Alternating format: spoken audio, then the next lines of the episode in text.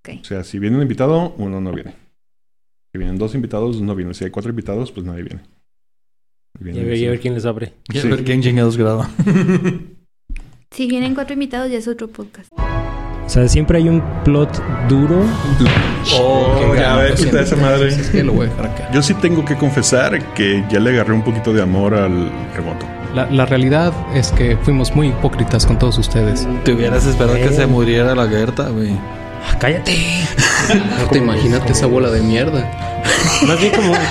Ya la neta estoy jugando y estoy viendo hentai al mismo tiempo, güey. Así es como... No, dejémonos de mamadas. Sí. ¿Sabes quién no tiene canción también? El vago que me atacó anoche mientras estaba cagando. ¿Estabas cagando? ¿Qué? ¿Por qué estabas cagando en la calle, güey? A ver, un momento. ¿En qué momento un vago y tú cagando están en la misma escena? Ok, pero ¿eso lo descubriste o lo deseaste? Se me presentó. Buenas noches, Guadalajara. Nosotros somos Potionless y este es el episodio número 68 de Andamos Arcanos, grabado el 27 de julio del 2022. Este es un programa donde un grupo de señores ya grandes y ocasionalmente gente joven se ponen a hablar de rol, videojuegos, películas y cultura popular. Como siempre, me acompañan en la mesa arcana el señor Osvaldo Luna. Con un inútil dato de la NBA. Échale. ¿Ustedes saben quién es el jugador con más faltas personales en su carrera? Dennis Rodman. No. Iba a decir Dennis Rodman. No, es el mismo cabrón que tiene la mayor cantidad de puntos anotados. Kareem Abdul-Jabbar. ¡Ay, güey! 4,657 faltas personales en su carrera. Pero era en ese tiempo donde no estaba lo de tener los dos talones. O sea... Ah, pero faltas que él hace. Él falta a otro, ¿no? Él falta, yo creo que le pega a alguien. Sí, pensé en faltas provocadas. No. Él le pega a alguien. Manotazos, rodillazos, empujones. Eso le pasa por patón. Probablemente. Y por entrenar con Bruce Lee. Y por larguilucho. Iba a decir otra cosa, pero ya mejor me cayó. Déjame, Michel Lobo Galvez. ¿Sabes qué son 50 físicos y 50 químicos juntos? No. Son científicos. No sé si vas mejorando o vas empeorando. Sí, güey, este pedo de todo. Es un round de chistes malos, güey. Entonces, prepárense para lo peor y lo más cancerígeno. Digo, sí está este trip de que somos señores grandes, pero ya dad jokes, güey. I'm a dad, so you're... Bueno, sí, sí. I have a license for that. Los dos. Muy bien, muy bien. Esta noche no nos acompaña el Neandertal, pero nos envió un bonito audio para que no lo extrañemos. Saludos, la banda arcana. Por acá el asombroso predecesor del Homo sapiens. Espero que aprovechen al máximo la charla del día de hoy con nuestra invitada súper especial y que el tema sea uno con el cual todos nos podamos identificar de alguna u otra manera. Esta semana les voy a recomendar otro candidato a disco del año y definitivo integrante en mi lista de los mejores 25 con Imperial Triumphant y su nueva entrega titulada Spirit of Ecstasy. Una aventura complicada, atonal y disonante que seguro empujará su gusto musical al límite. Un dato que me llamó mucho la atención en particular de este disco es que cuenta con la presencia de ni más ni menos que Kenny G. Así es, el Kenny G, la leyenda del saxofón más sensual del oeste. Nomás para que se den un quemón. Hasta aquí esta semana. Nos escuchamos en el futuro. Chido la banda. Tengo morbo. Y ahorita lo voy a llegar a poner. Y yo soy Quetzal Revolver. Muy contento de poder presentar a nuestro invitado del día de hoy. Ustedes lo conocen como Dildar del capítulo de Richemulot de la Ronda y muy probablemente como otros personajes porque ya está más activa en el medio rolero. Alguien que tenía mucho tiempo queriendo traer y una gran amiga, Cecil Martínez. Hola, gracias por invitarme. No sabía que tenía que traer un chiste preparado, pero como les voy a hablar de mi vida, pues ya no está preparado, pero digamos que es improv. Muy bien. Antes de empezar el programa, les recuerdo que si quieres ser nombrado como patrocinador oficial y además llevarte un bonito regalo digital, solo tienes que ir a www.coffee.com/andamosarcanos y con solo $1 puedes comprarnos un café y convertirte en flamante patrocinador. O si te sientes muy dadivoso, puedes suscribirte por $3 y serás patrocinador de todos los episodios de un mes. Y además te vas a llevar algo extra que honestamente la verdad todavía no sé qué va a ser porque no ha pasado, pero pues seguramente va a ser algo chingón. Debemos de tener basura que podamos regalarles. Sí, seguro tenemos un chingo de cosas ahí de... Juntando polvo en el drive. Dios les dice. Bueno, basura como calcas o algo así. No crean que realmente basura. Cositas. No, espérame, ya me estoy haciendo bolas con los envíos. Tiene que ser digital. Cositas digitales también. Va. También quiero anunciar que voy a abrir un Kickstarter para financiar una investigación con el fin de desarrollar y comercializar un chile que les embone a todos, hijos de chingada. Porque no mames, no hay manera de darles gusto. El episodio pasado mencionamos el tráiler de la película de Calabozos y Dragones. Ya dimos todos nuestra opinión. Aprovechando que estás aquí, ¿qué te pareció? O sea, la verdad, yo me hypeo con todo. Yo fui de esas personas que fue a ver Wonder Woman 84. No me gustó, pero me emocioné, me rompió el corazón. Pero la verdad es que me emocionó mucho, a pesar de que se veía extremadamente humano y extremadamente blanco. Pero bueno, eso, o sea, no son temas woke. Se me hace que se veía muy, muy cercano a lo que es una aventura, porque parece que nadie sabía qué estaba haciendo. ¿Cuál se le pasara? Entonces, eso se me hizo como muy cercano a cualquier party en el que he estado. Entonces yo dije, sí, mira, están juntándose a ver qué hacen porque no saben, no tienen un plan. Entonces se veía muy chido. Y además hay un oso búho. Y eso me hizo extremadamente feliz porque los amo con toda mi alma. Oh. Sé que si existieran en la vida real probablemente moriría teniendo y abrazando uno. Así, pues específicamente los obuos fue motivo de mucho descontento en redes. Pero creo que no fue los obuos, sino que la druida se Exacto. pueda convertir en osobúo. Ajá. Porque pues es una monstruosidad, no es un animal. Pero ahí yo creo que sí hay unos tweaks que voy a hacer un comentario con respecto a eso.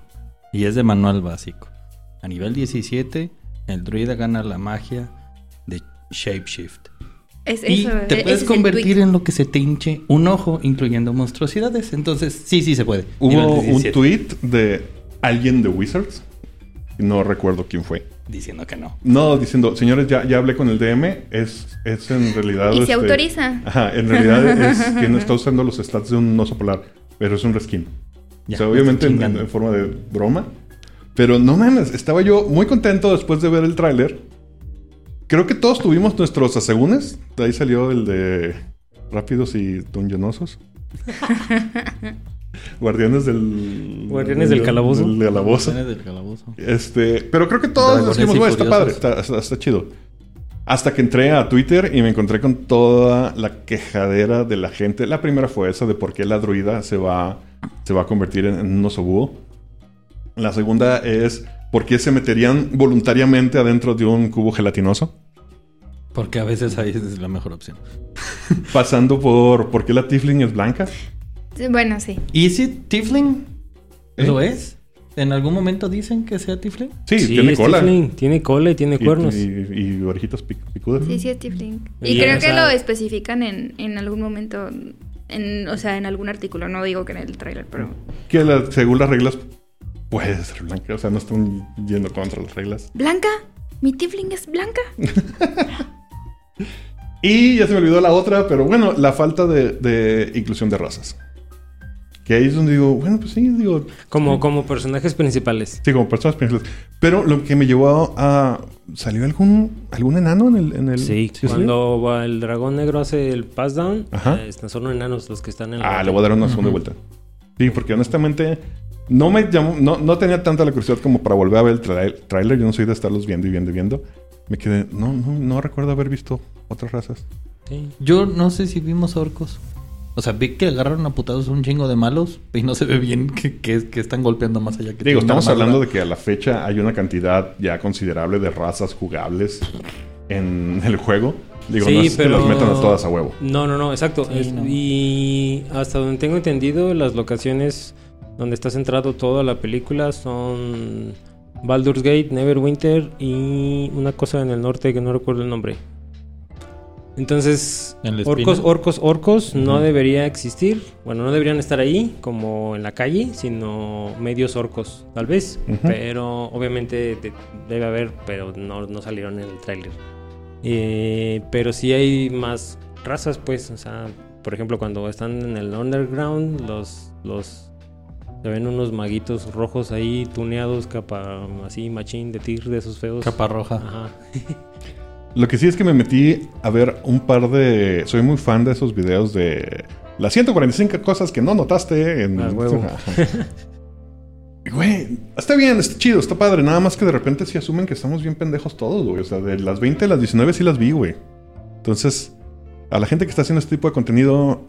Entiendo que lo querían hacer lo más rápido posible en cuanto saliera el tráiler y sin que otros les ganaran. Pero no mamen. Sí, pero sí hay que echarle un poquito. Cuadro por cuadro. Y todos vimos a la bestia desplazadora, la verdad. Sí.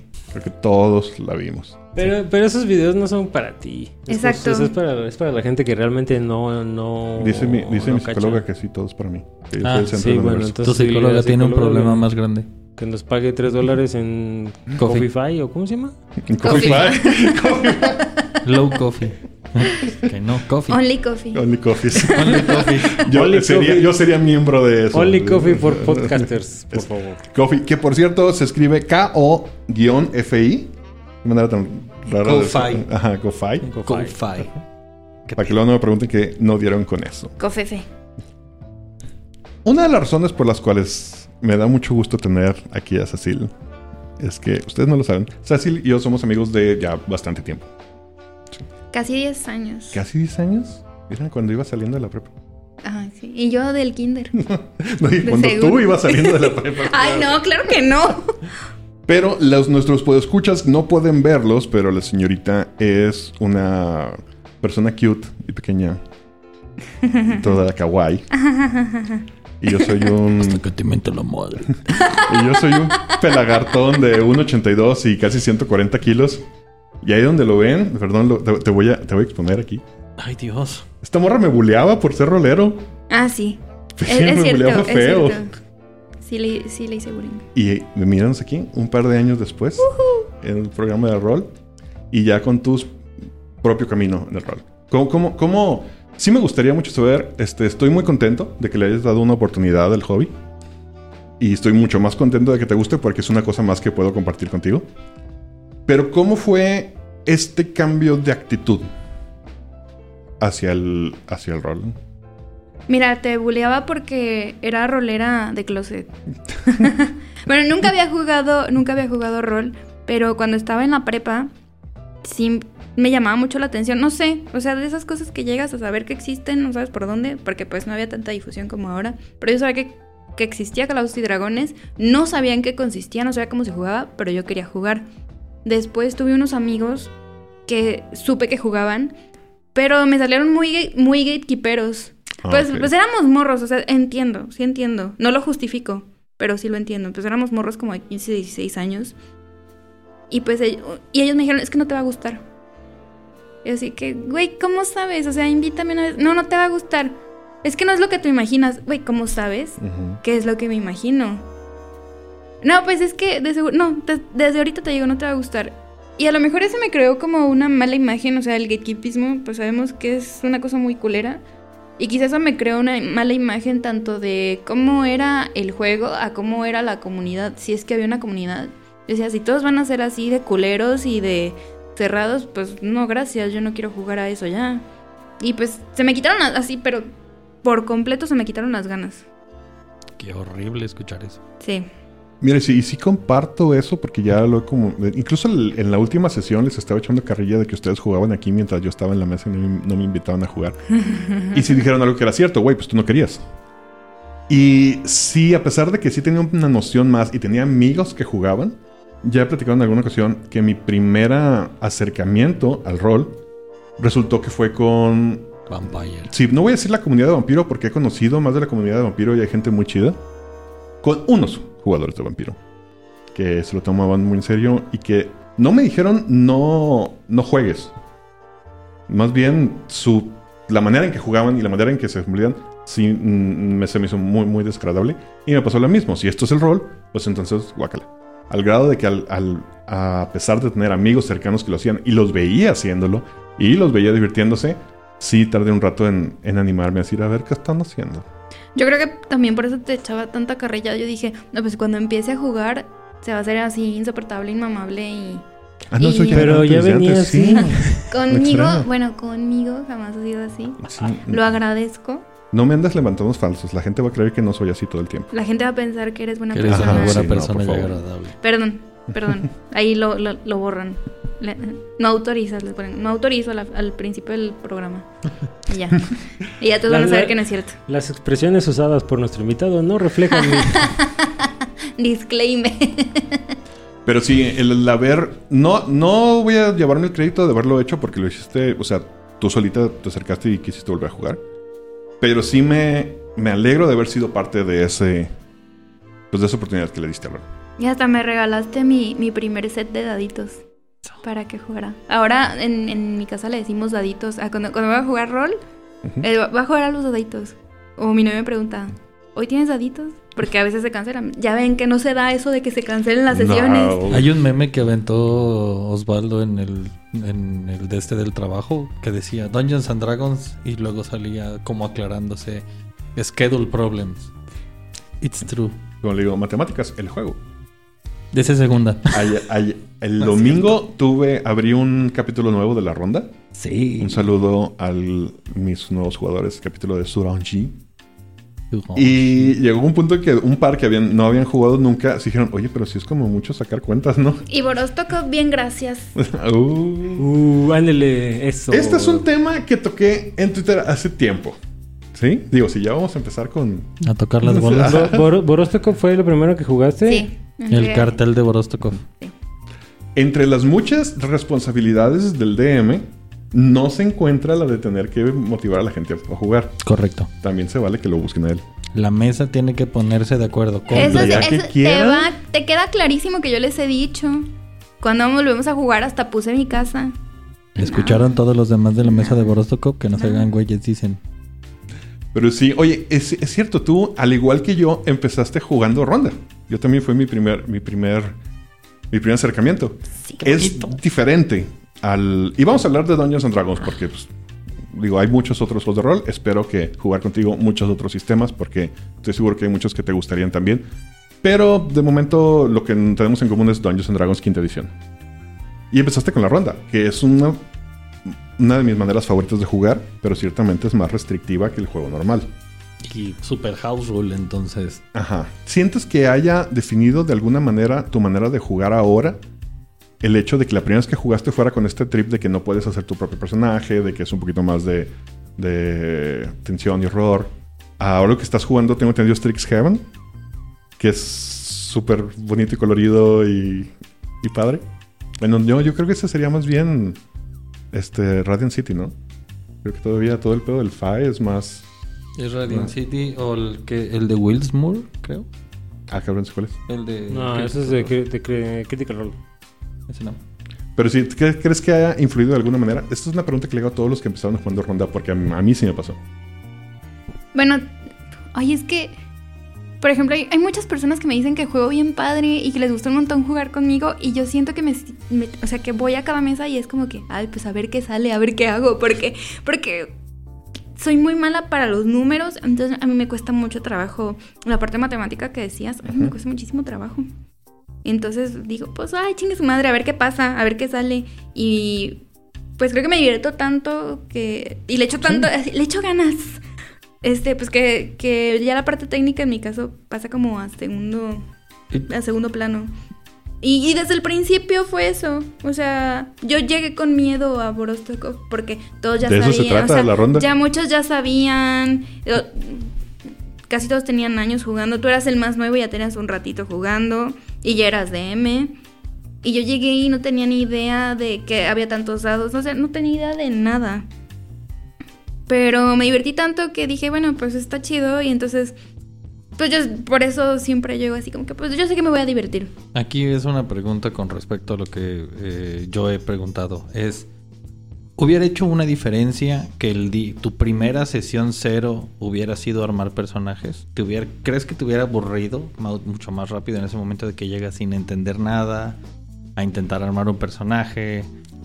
A llegar directo a los madrazos. Ajá, o sea, es la diferencia de la ronda con armar un personaje, ¿no? O sea, si fuera tu sesión cero y tuvieras que armar todo contra te lo entrego armado. No hubiera hecho ninguna diferencia porque también he estado en sesiones cero en las que hay que armar un personaje y era mi primera vez armando un personaje y sigo sin entender cómo, pero ay, yo de verdad le echo muchas ganas y me gusta y me los imagino y siempre quiero jugar todo. O sea, yo creo que quiero jugar todas las razas y todas las clases, pero más bardo. Bueno, pero... Es que soy muy buena.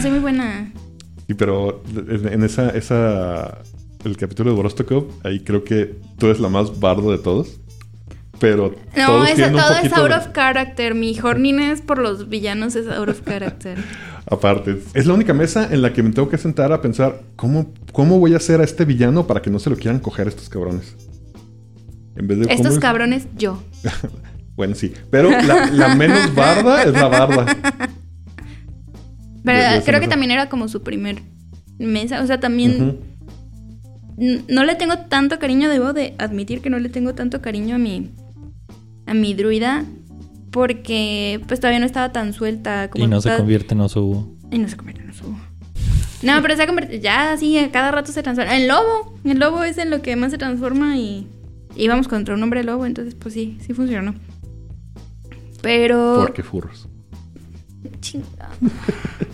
Ya vienen a acusarme de furra también. Aquí. Uy, mi vida, no tienes idea de cómo termina. Mira, este no, sería el más hipócrita de mi parte. Perdón, sería yo el más hipócrita al reclamarte eso. Porque aparte yo te puse Beastars. Sí es cierto. Yo sí soy. No es cierto. No soy furro de closet, no soy furro de nada. Me gustan ciertas cosas furras, pero no me considero furro. Yo no. A ver, algo allá afuera te invitó al juego, es decir... ¿Algo del contenido más media que consumías en ese momento también te invitó al juego? No. O sea, no hay nada que dijeras... Ay, una vez vi un capítulo de no sé quién que estaban jugando. Una mamada por el estilo. A lo mejor inconscientemente, porque ahora que me acuerdo... En el laboratorio de Dexter jugaban algo parecido. Ya me acordé. Justamente Didi siendo DM. Sí. Y ustedes caminan. Sí. Era muy... O sea, yo no sabía... Es más, yo no sabía que eso era. Pero quizás se me quedó como en el subconsciente o algo. Tenemos un episodio de... ¿Ya te gustaba Rolly? ¿No sabías? De qué tan embebido está en la cultura popular desde hace tanto tiempo que ya tenemos... Llega un punto que dices... Es que no puedo puntualizar en dónde fue mi primer contacto con el rol. Porque simplemente de repente un día ya sabía que existía. Creo que una de las cosas más bonitas que sentí fue cuando te iba a tuitear de... Ah, qué feliz que ya es... Qué felicidad que ya es jueves de dados. Sí, jueves de daditos. Digo yo, este monstruo yo lo hice. Sí, la verdad es que ha sido una experiencia que me ha ayudado mucho a conectarme con otras personas, a conectarme conmigo y a trabajar como cosas que yo traía internas. Me comentabas que sí has notado que el juego de rol te ha ayudado en ciertas situaciones más que tienen que ver con...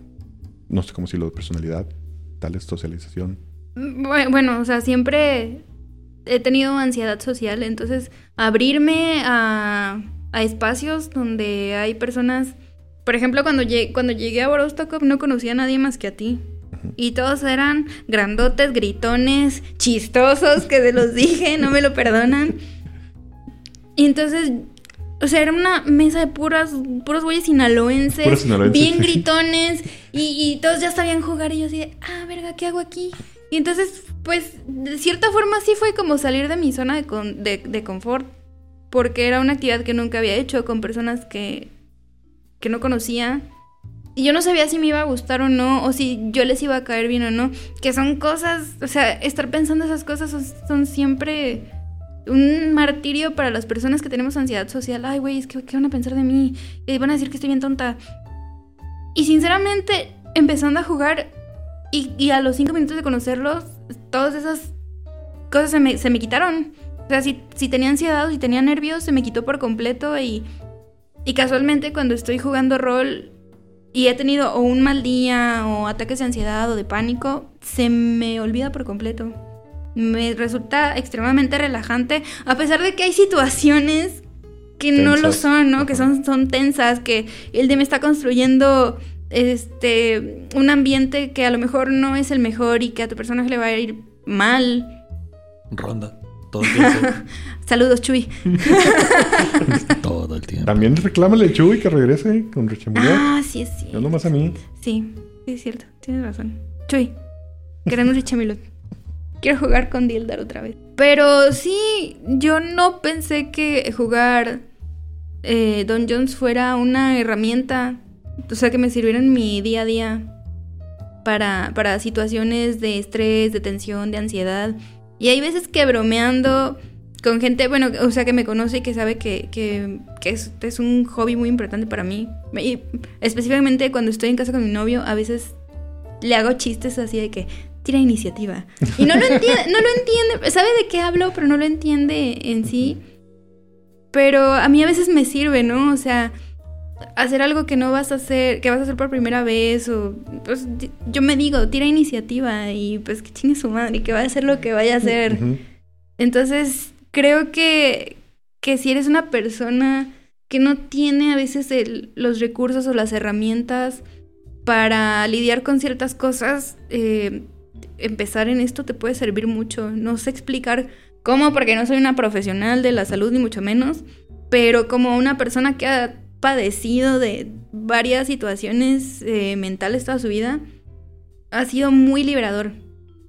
Muy liberador. Y hay veces que casi me ha servido de terapia. Estar entre gente que te entiende, que se hacen tus amigos y que les puedes contar que algo te molestó, incluso tu DM, o sea, bueno, tú ya eres de mis personas favoritas en el mundo, entonces pues ya te cuento todo.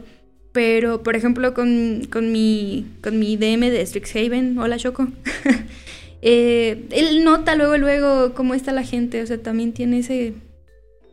Sí, o sea, capacidad de leer a tus jugadores. Y eso que no nos ve, o sea, nos está nada más escuchando porque jugamos por Discord, pero... él tiene como que esa cualidad de darse cuenta de cómo está la gente, por cómo está jugando, y no tiene un problema en parar una sesión porque alguien se siente mal. No. Que eso se me hace algo que, no digo en este hobby, en cualquiera o en cualquier situación social que tú llegas y le dices a alguien, ¿sabes qué? Es que me siento mal porque tuve un ataque de ansiedad en la tarde. O sea, gente que no lo va a tomar en cuenta para una actividad va a ser, ay, bueno, pues qué mal que no puedas. Todos los demás que habíamos quedado lo vamos a seguir haciendo. Échale ganas, pinche madre, puto. Échale ganas. Piensa positivo. Exacto. ¿Y no has pensado en no estar triste? Ah. Ay, yo pensé que lo decías en serio. No, claro que no. Me quito los audífonos, aviento el micrófono y me voy. Por favor, no. Entonces, creo que se desarrollan también unos vínculos muy padres con la gente. No digo que con todo el mundo, uh-huh, pero ya cuando ves a las personas una vez a la semana, una vez al mes, pues desarrollas una relación cercana a mayor o menor grado, pero ya esas personas también se convierten en tu red, en tu círculo de apoyo, y estoy muy agradecida también por eso. Y está la otra parte de la moneda, porque tú mencionas... que no con todo el mundo. Incluso puede llegar a pasar que alguien en la mesa de plano no te caiga bien. Y el mismo ejercicio te da las herramientas de cómo lidiar con eso, pues de una manera, pues vamos a llamarlo entre comillas civilizada. Pero que para una persona con problemas de... Y aquí también estoy hablando de mí, obviamente. Con problemas de vinculación social, pues te sirve un chingo.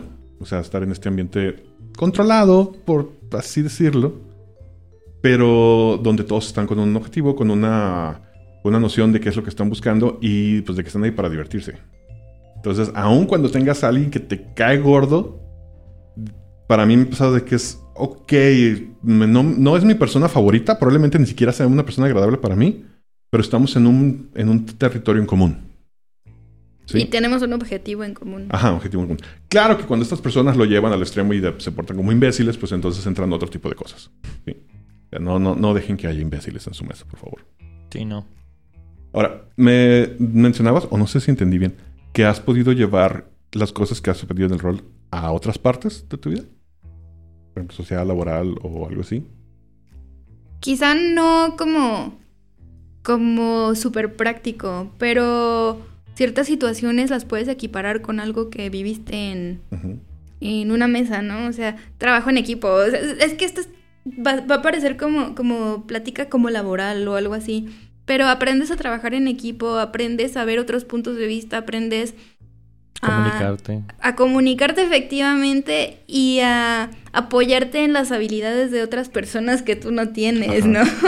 No, a delegar, de micromanagement, de comunicación horizontal. Creo que aquí hay algo que me gustaría agregar. Por ejemplo, para mí el rol, a mí me sacó de situaciones muy culeras y de violencia.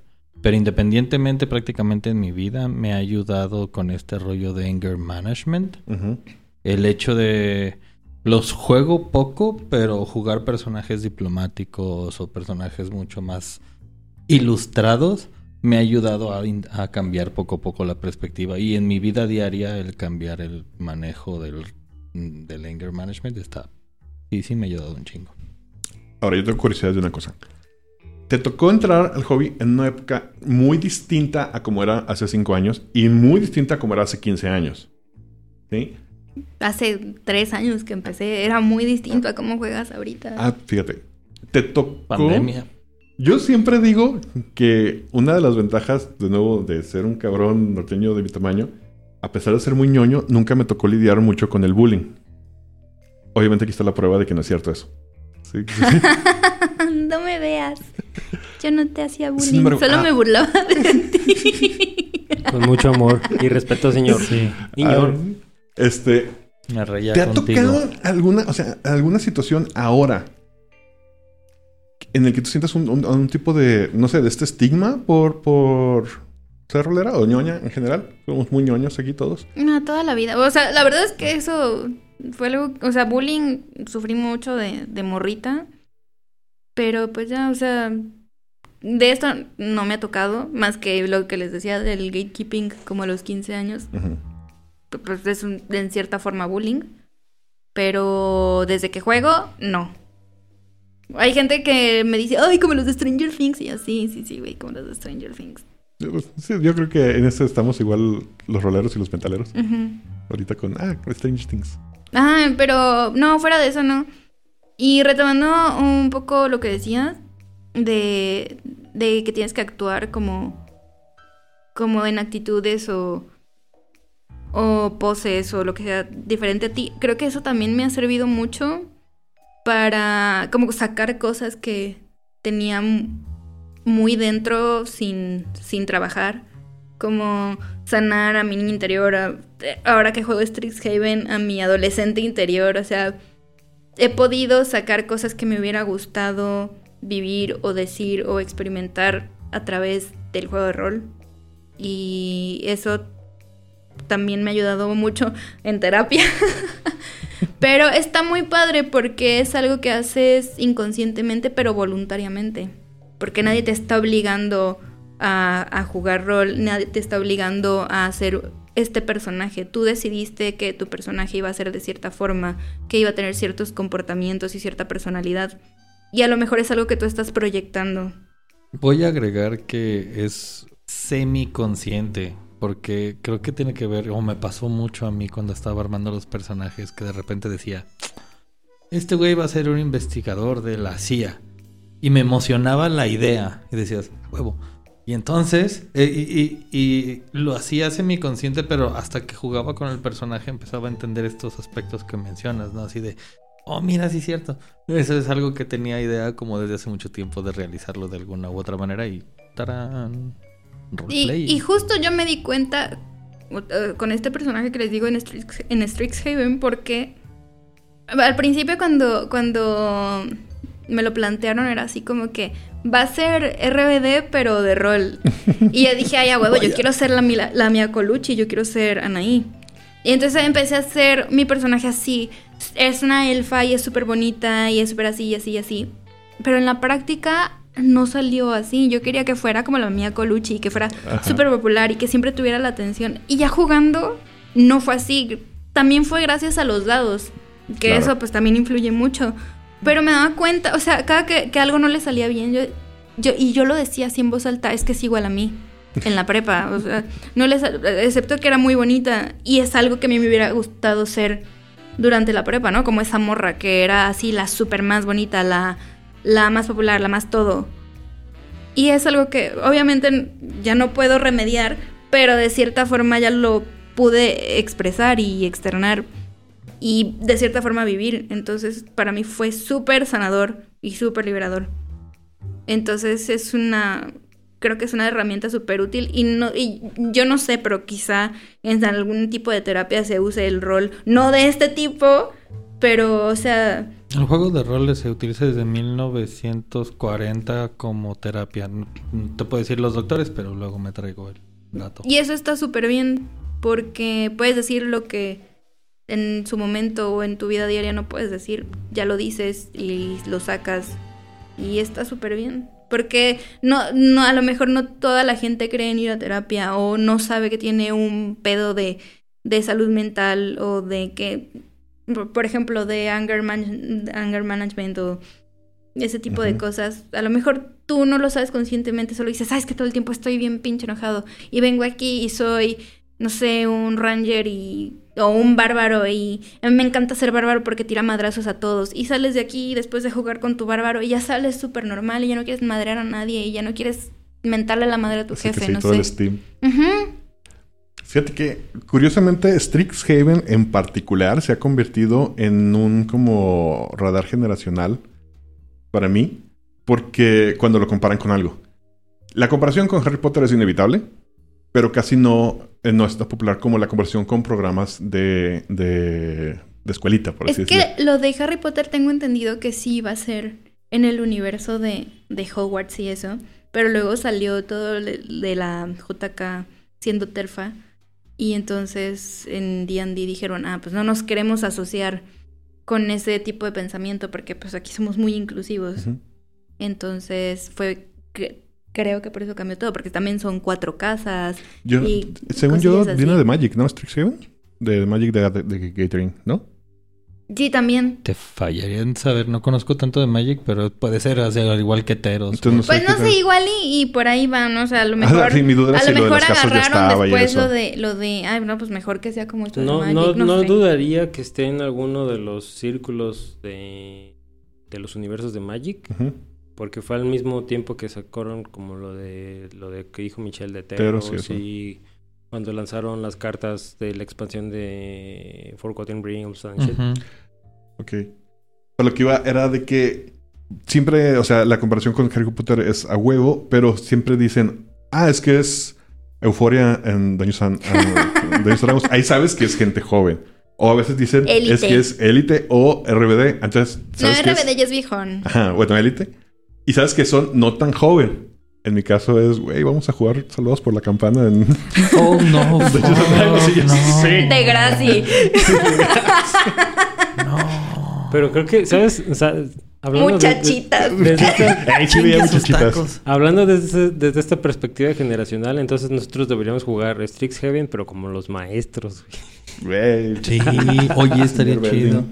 Por cierto, nomás dato curador. El señor Jacob Levi Moreno en 1946 inspira el teatro de roles como improvisación psiquiatra y psicológica. Ahí está. Ahora, ustedes, mis compañeros de mesa, probablemente no lo saben, pero aquí la señorita es una autoridad. Ay, hoy no más. En el tema de las chicas mágicas.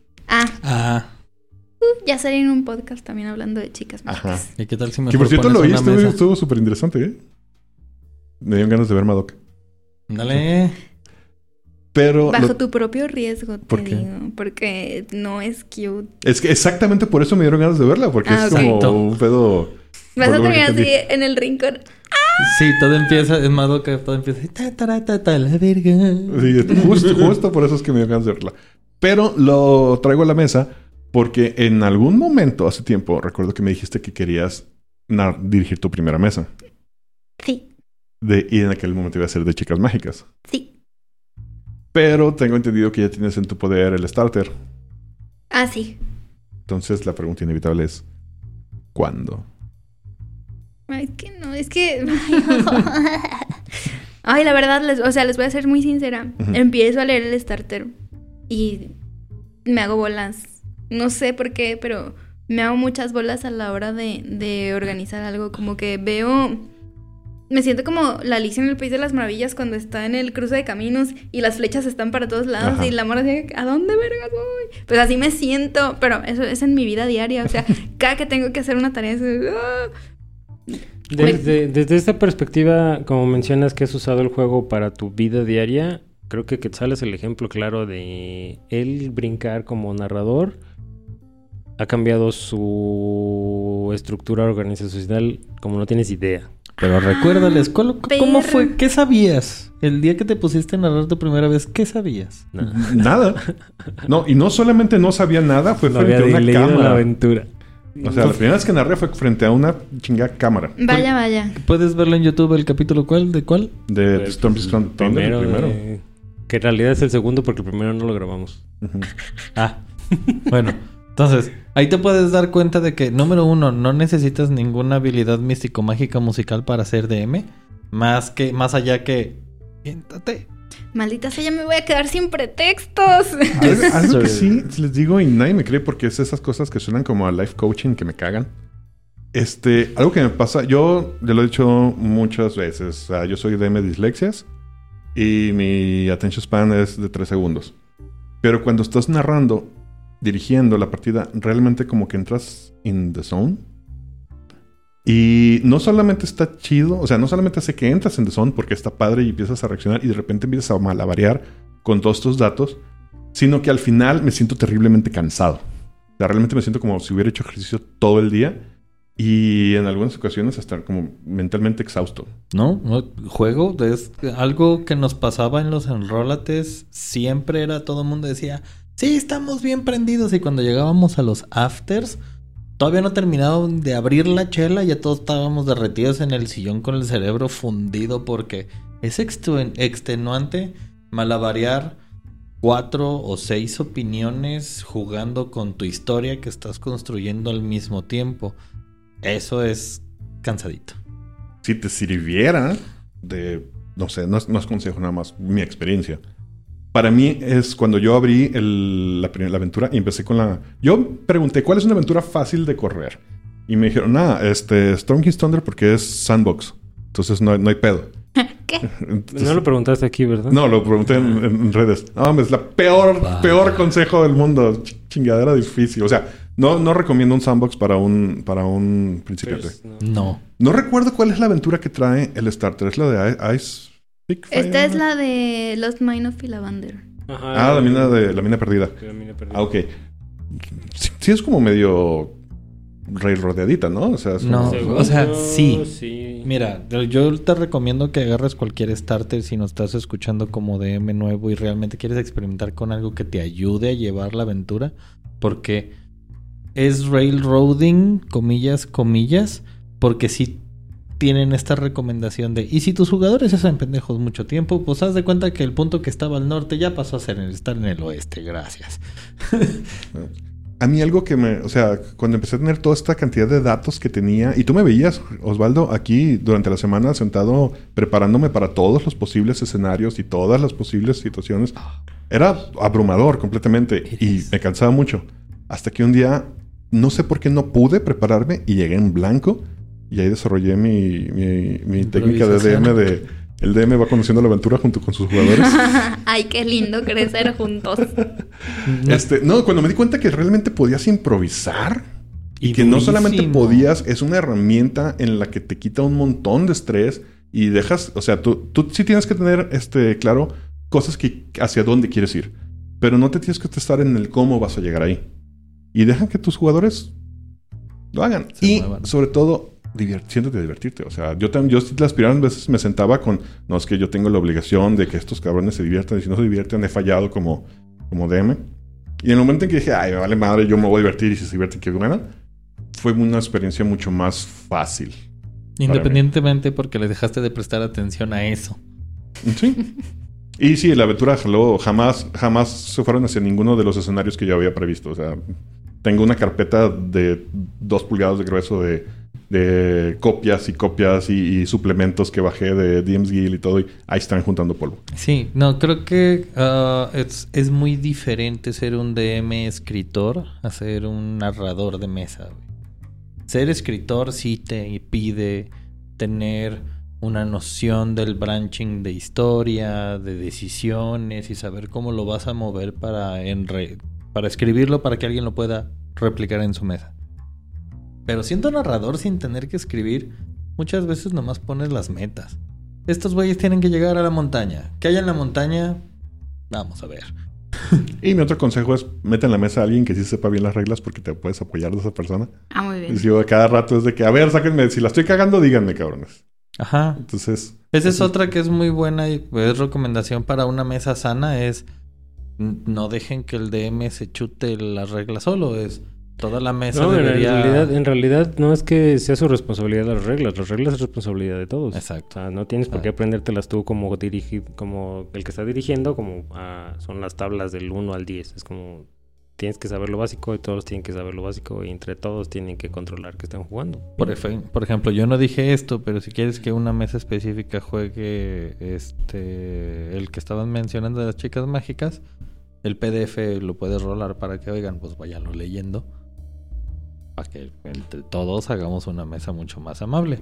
Porque quien va a explotar a los personajes y sus capacidades son los jugadores, no tú. O sea, tú como DM solo vas a poner la situación. Si el jugador es capaz de entender que tiene ciertas habilidades mágicas que tanto van a lograr hacer algo positivo como van a hacer algo que se lo lleve súper la fregada del mundo, es decisión de ellos. Pero habiéndote tenido en mi mesa como jugadora y habiéndote visto como jugadora en YouTube, para los que quieren ver las chicas así jugando, es una parte de la mesa de Richemulot de la ronda en el canal de YouTube de Potionless. Estoy seguro que serías una gran Dungeon Master. Ay, chiveo. De verdad estoy bien chiveada.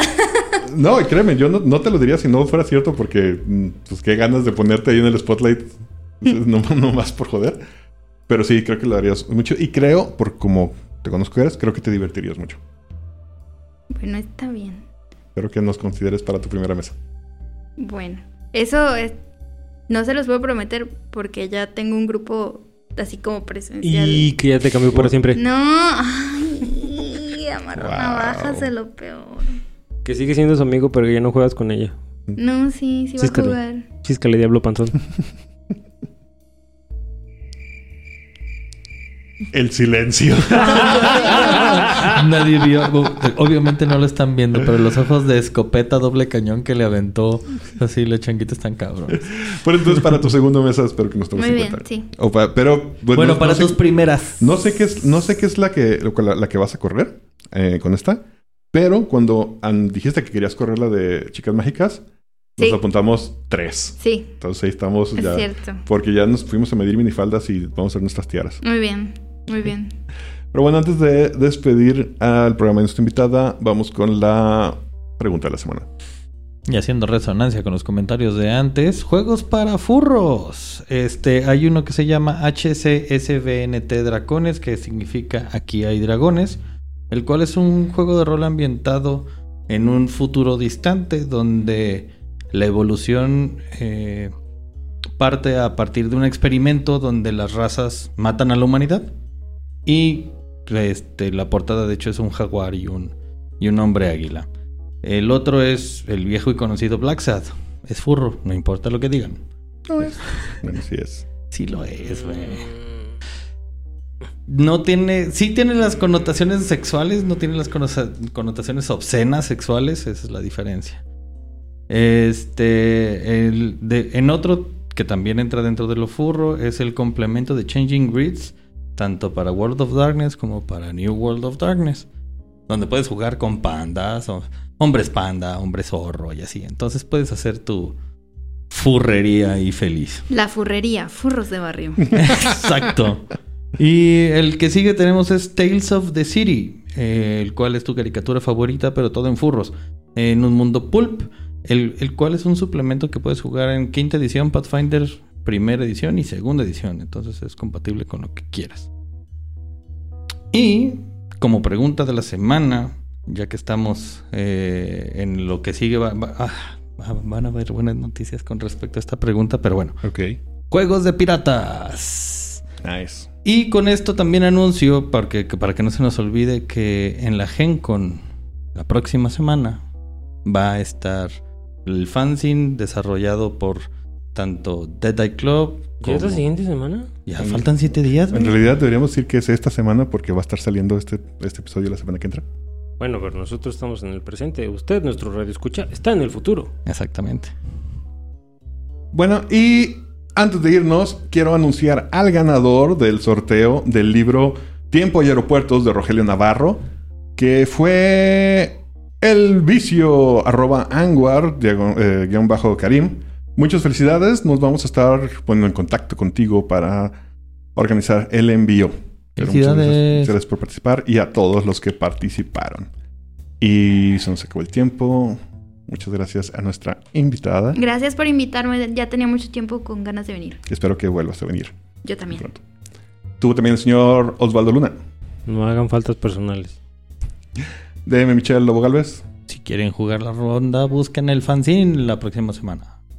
Y yo soy Quetzal Revolver diciendo: esperen el chile que a todos les embona. No olvides seguirnos en todas nuestras redes sociales. En Twitter y en TikTok estamos como PotionlessMX. En YouTube, donde podrás ver nuestras sesiones de rol. Y en Facebook, donde puedes enterarte de todas nuestras noticias, nos encuentras simplemente como Potionless. También en Facebook puedes ir a cotorrear con nosotros en la rolería. Y si quieres conocer qué es la ronda y seguir sus aventuras, visita nuestro webcomic en www.potionless.com.